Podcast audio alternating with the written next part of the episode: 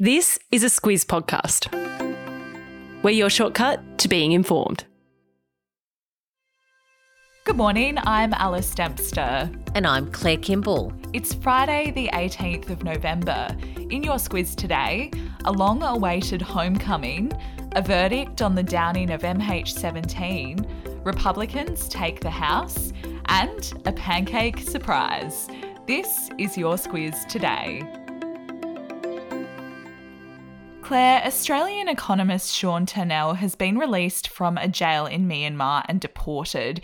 He arrived in Bangkok overnight on his way home to Australia. Reports say he's one of 6,000 prisoners to be released as part of an amnesty deal to mark Myanmar's National Day.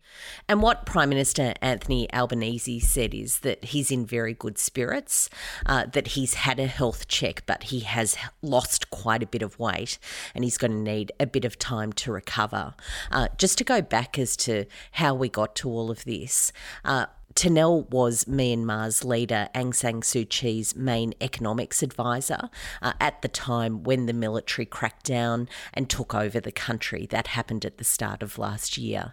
Uh, so he has been in detention for quite some time. It's been about 20 months or so. Uh, and during that time, the Australian government has been making representations for his release. They said that it was very unjust that he had been jailed, uh, including when he was sentenced just last month month uh, for stealing state secrets. Of course, his supporters say that that was complete rubbish. And Claire, we're heading towards two years since Myanmar's military took control of the country. And since then, things have gone from bad to worse. Yeah, they really have. Myanmar has been plunged into a civil war since that coup. Uh, there has been a really big crackdown on civilian dissent, and what some say is that 2,400 people have been killed by the military since the start of last year. Uh, what's happened is that opposition movements have popped up across the country. Uh, many of those are armed. So the military is at war with its own people, uh, and there seems like there is no way of getting out of this at the moment. And Southeast Asian countries have been leading the efforts for peace there, but they haven't had much luck. Reports say about 12,000 protesters, officials, and political prisoners remain in detention, and that includes the country's former leader, Suu Kyi herself. Claire, it's been more than eight years since Malaysian Airlines flight MH17 was shot down over eastern Ukraine, killing 298 people, including 38 Australians on board. And now a Dutch court has delivered a verdict on four men linked to the mass murder. Yeah, so three of those men have been sentenced to jail uh, for life for murder and intentionally causing an aircraft to crash. Uh, they're Ukrainian Leonid Kravchenko uh, and Russians Igor Girkin and Sergei Dubinsky. Uh, the third man, also a Russian, Oleg Pulatov, was let go. Uh, and where, of course, we come to how this all happened. Uh, that commercial flight left Amsterdam uh, on the 17th of July 2014. It was en route to Malaysia. Uh, it was travelling over the Donetsk region of eastern Ukraine uh, and it was hit by a Russian made missile. Uh, and of course, investigators have always said that Russia was involved with that. And as you say, the third Russian on trial, Oleg Pulatov, was cleared of the crime. He was the only one during the trial to respond to charges charges via a lawyer. But none of the four men were in the courtroom in person to hear the sentencing, as they're all at large. Rumours are that they're being protected by Russia, and prosecutors say the men can be arrested as soon as their whereabouts are confirmed. We've mentioned the US midterm elections just a few times over the past couple of weeks, Claire. a couple of times, yep. but it's finally been confirmed that the Republicans have scraped through a win to gain control of the US House of Representatives. So the Republicans have claimed 218 seats in the House of Representatives, and that's now a majority. They might even end up with more seats than that because there are still some close races that are being counted.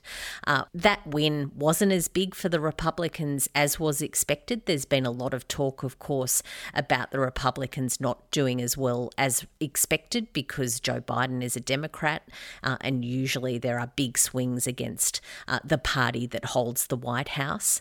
Uh, but what it does mean is that the Republicans can now launch all sorts of investigations into the Biden administration from the House. Yeah, and one of those probes could look into the US military withdrawal from Afghanistan, which was led by Biden's administration last year.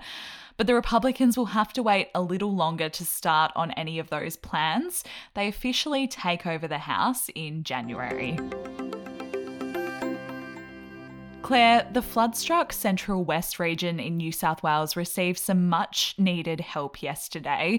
The federal government sent an extra 200 Defence Force personnel in, and international emergency workers have also started to arrive.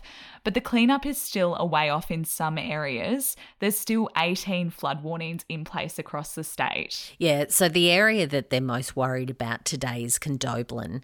They're expecting some really big flood peaks there today, and there have been evacuations of residents there. Uh, as for yesterday, the town of Forbes has done a bit better than they were expecting. They were expecting a really big flood peak there yesterday, but that hasn't happened. It still means that hundreds of homes there have been inundated.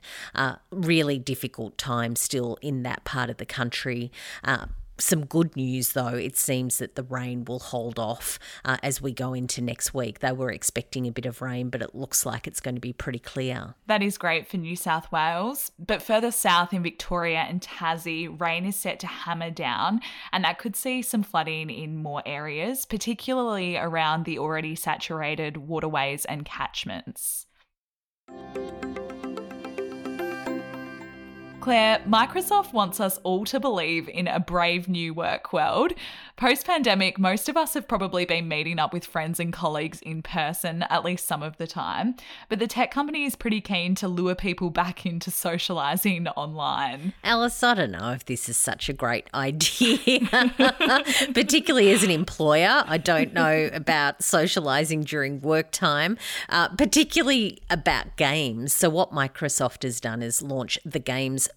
for Work app. It's on the Teams chat platform. Uh, what they say is that it could be used in moderation. I think that's probably good advice. Uh, but they say it will boost worker productivity and morale. Uh, and it's got all the classics like Minesweeper and Solitaire. But Microsoft also wants to get some of those awkward workplace bonding exercises on there too. It's introduced an icebreaker game with a list of get to know you questions like, do you like pineapple or salami on your pizza? I thought we all might finally be free of those, but apparently not. For the record, my answer to that is I like pineapple and salami. a good choice. Friday means one thing in the Squiz office, Claire. Friday Lights is out, and you've got a good weekend recipe for us today. Yep, savoury pancakes. I've got a real hankering for it. I don't know why I've got a hankering for that, but that's certainly on my mind. Uh, there's a really great recipe that has a lovely pancake that's got lots of spring onion sort of flavour through it. Uh, you do it with some fancy ham, and it's a really good one. Delicious. Pancakes are my favourite brunch food, mm. so I'll definitely Yum. have to give them a go. And I'll pop a link to the recipe for that in the episode notes today. Squeeze the Day, Claire. It's Ausmusic T shirt day today. It's a fundraiser for Support Act, which is an organisation that provides assistance to people in the Aussie music industry who are doing it tough. I had a look online, and my favourite shirt on there has to be the Paul Kelly parrot t shirt. So I'm going to have to nab one of those for myself. And before we go, our latest Squiz shortcuts is made for this weekend.